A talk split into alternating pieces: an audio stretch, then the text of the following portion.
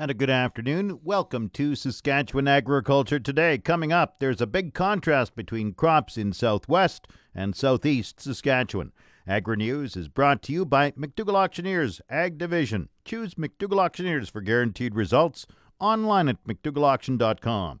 And South Country Equipment, your one stop for great service and a selection of agricultural, precision, ag and lawn, and garden products.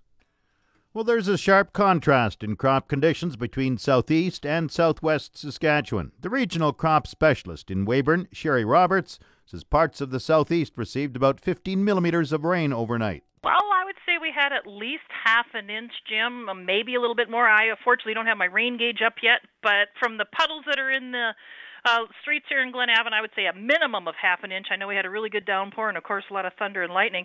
The crops here are looking really good. The biggest problem that some farmers are having is because of the uneven germination. We're now getting uneven, say, heading in the cereals. So there's going to be a long flowering period. So uh, producers are having to make some decisions about, you know, should I spray for fusarium? You know, what are my risks? I would recommend that they go to the Sask Wheat Fusarium page for the the predictor so that they can watch and see how the the predictions are going for the level of fusarium they're expecting down here in the southeast. I know there are some areas that there's they're looking at a moderate risk at this point, but I've been trying to monitor it and let people know. But definitely, if you have questions, producers, please go to that Sask Wheat uh, website and look at that that forecaster for fusarium head blight because with these rains we've been having, it could very well become an issue. Sounds like crops are doing well with all the moisture. Oh, they are. I know. The biggest problem that's happening now is guys that want to cut their hay and they can't because we haven't had enough days, you know, where it's been dry so it won't get rained on. That's what I'm complaints I'm hearing now. We've got a lot of really nice canola in bloom. Uh, we're hearing a little bit of insect issues here and there, but nothing real strong at this point down in the southeast. And of course, you know, we have so many different stages because there was so many different plantings done. Then you know planting time was extended because of the dryness and then the wetness. So there's there's a lot of different stages of crops out there. But from what I'm seeing here, at least in this part, uh, things look real good. And even down, I was by. Uh, a couple of weeks ago, I was down by the border in the Coronach Minton area. A lot of really nice looking fields of chickpeas down there. So things have, have bounced back, and a lot of the dugouts are, are full again, and the small sloughs have got water in them, and people are in a whole lot more positive mood than a couple months ago, and and for particularly since last year. Is it too early, or any yield estimates yet? Mm, too early. Too early at this point. Although the, the canola that I'm seeing is looking awful good if we don't run into any hail issues, because I do know we did have that hailstorm down here in the southeast about a week and a half ago. But I'm hearing from the crop insurance people it was real spotty and, and not that large of an area got affected. And at that point, the crops were still in, at a point where they could recover. But now we've got these the canola out there, you know, flowering, and pretty soon it's going to start potting. So at that point, it's going to be a little bit more uh, dicey if we start getting some more hail. But let's hope we just keep these rainstorms up and but let's try to time them at least once a week so some of the hay producers can get their hay up. Would be nice. How close to normal development are crops?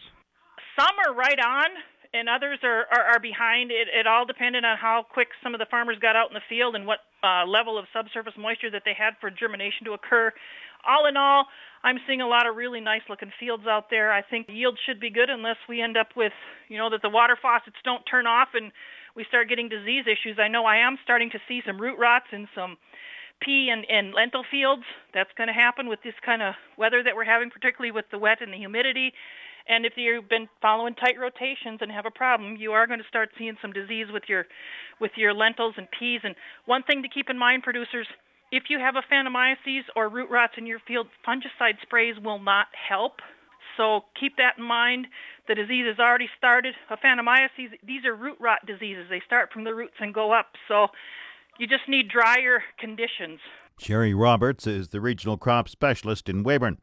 The regional crop specialist in Swift Current says area crops are showing signs of stress from hot, dry weather. Shannon Chant says there was rainfall this past weekend, but crops are suffering from a lack of moisture. Lentils and the wheat and peas I've seen are a little bit shorter because it has been kind of less than normal precipitation. It's been pretty dry overall. We did get some rain yesterday, some nice slow rain, so that was good. Um, but they they do look pretty good. Um, haven't been out to look specifically for disease, but haven't heard of anything out there yet, so that's good. Uh, the canola is not looking as good. De- definitely, there's crops that are flowering a little bit early, or um, there's a lot of uh, herbicide injury out there here and there. Just because it was so dry over the winter, there wasn't a chance for some of the herbicides to break down enough. So the canola crop's taking those up and and getting kind of injured and definitely set back. How are pastures? Not as far as I know, not bad. Uh, I, I think everyone could definitely use a rain, although it's been pretty pretty scattered here and there. That's what I've heard a lot about Saskatchewan is we've had some rains, but it's been very scattered. Is that the way it is in the southwest? Yeah, definitely. Like sometimes our place is just north of Swift Current, and sometimes you know people two miles away or south of Swift Current get some rain, and we don't for whatever reason, or vice versa. So, yeah, it seems to be a lot more scattered. We definitely haven't had any really general rains go through. Are crops at normal stage of development, or behind, or ahead? I think the canola is a bit early, probably a week or two early, just because of how dry it was has been up till now. And that again depends on where it is too. Or in the Swift Current area, definitely it's it's flowering early because of the stress. Any indication what do you expect yields to be? Is it really too early? I think it's too early, especially for canola. Uh, it can compensate amazingly well. It's a very flexible crop, so you know hopefully it can recover some. I you know, I think there'll be definitely some impact and probably some lower yields because of kind of early stress, but you can't can't really tell yet. Hopefully, we'll get some rain. Shannon Chant is the regional crop specialist in Swift Current. This portion of Saskatchewan Agriculture Today is brought to you by Degelman Industries. Look to Degelman for the most reliable, dependable, engineered tough equipment on the market.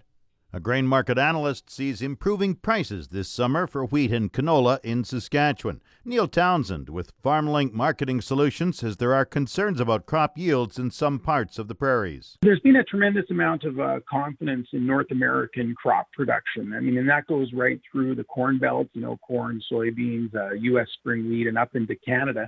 I think the view from the ground is maybe a little bit different. I think that, uh, you know, we're hearing concerns in and around, say, the Saskatoon area that farmers are becoming reluctant sellers of canola because they're concerned about their crops. They're concerned about their yield potential there. There's a few other little cracks. I mean, again, we're not talking disaster or anything like that. We're just talking about people aren't in the mindset that the crop is made. And I think that's very important because the way a lot of the market reaction is being about the crops is that oh the weather has improved and the crop is made. And then you throw on top of that the kind of like the elephant in the room or more like a herd of elephants in the room is the whole trade tensions that's coming out of you know China US and throwing a little bit corollary with NAFTA and that kind of stuff which has really been hurting the market. It's been driving soybeans down to like you know contract lows and and below nine dollars. And and the supply and demand balances for soybeans it doesn't support of a sub $9 price on the futures market for that.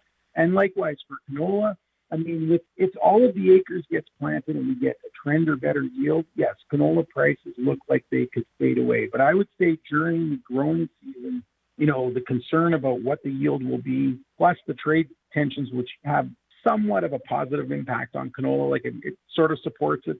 And then the other thing is just like the continuation of a weak Canadian dollar are going to support canola prices in, in the summertime. And I, I think the other factor with canola is just that we've seen some anecdotal reports about very strong forward Chinese buying for the fall and uh, early winter.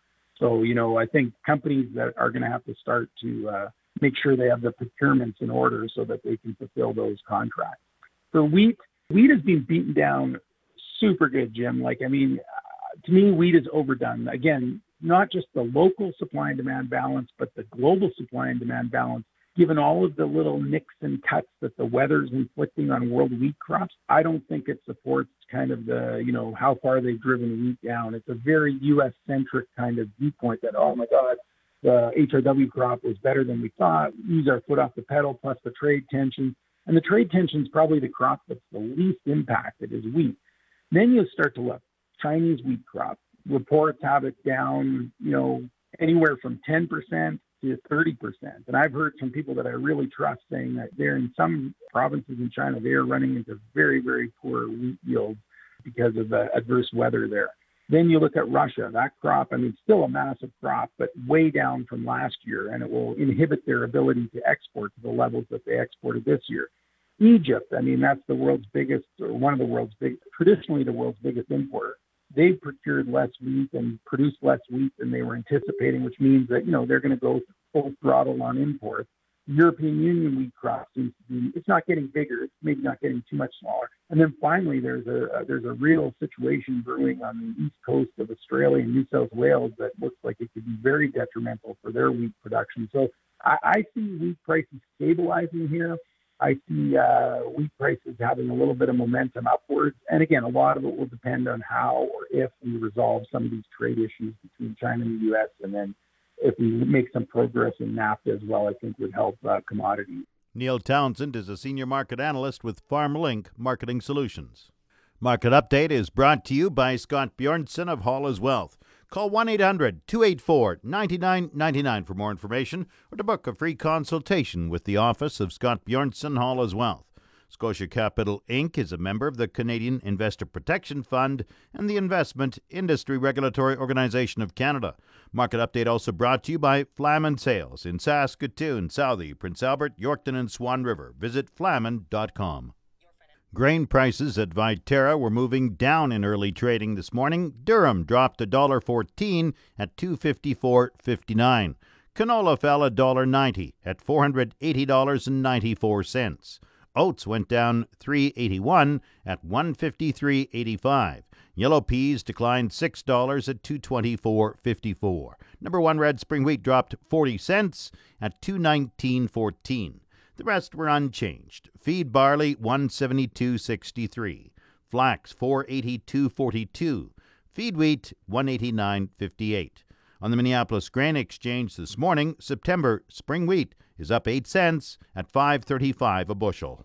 You by the Assiniboia and Weyburn Livestock Auctions. Call Assiniboia 642-4180 or Weyburn 842-4574. This is the market report for the Weyburn Livestock Exchange for the week of July 3rd. It was Weyburn's turn for a regular sale last week. D1 and D2 cows sold from 85 cents to 95 cents. D3 cows sold from 72 cents to 84 cents. Counter cows sold from 50 cents to 70 cents. Good butcher bulls sold from $1.10 to $1.25. Cow calf pairs sold from $1,500 to $2,100. We had a few yearlings at our sale. 650 to 700 pound steers averaged $1.83 and sold up to $1.96. 700 to 800 pound steers averaged $1.82 and sold up to $1.85. And for the heifers, 700 to 800 pound heifers averaged $1.60 and sold up to $1.80. 800 to 900 pound heifers averaged $1.55 and sold up to $1.80. This has been Stephanie Digg reporting from the Weyburn Livestock Exchange, the market that gets the cattle and the prices too. The Saskatchewan pork prices are unavailable today due to technical issues. Back in a moment. The official 620 CKRM Farm Weather is brought to you by Raymore, Yorkton, and Watrous, New Holland, working hard to keep more jingle in your jeans. And brought to you by Shepherd Realty in Regina, specializing in farm and ranch real estate in Saskatchewan. Call Harry Shepherd at 352 1866.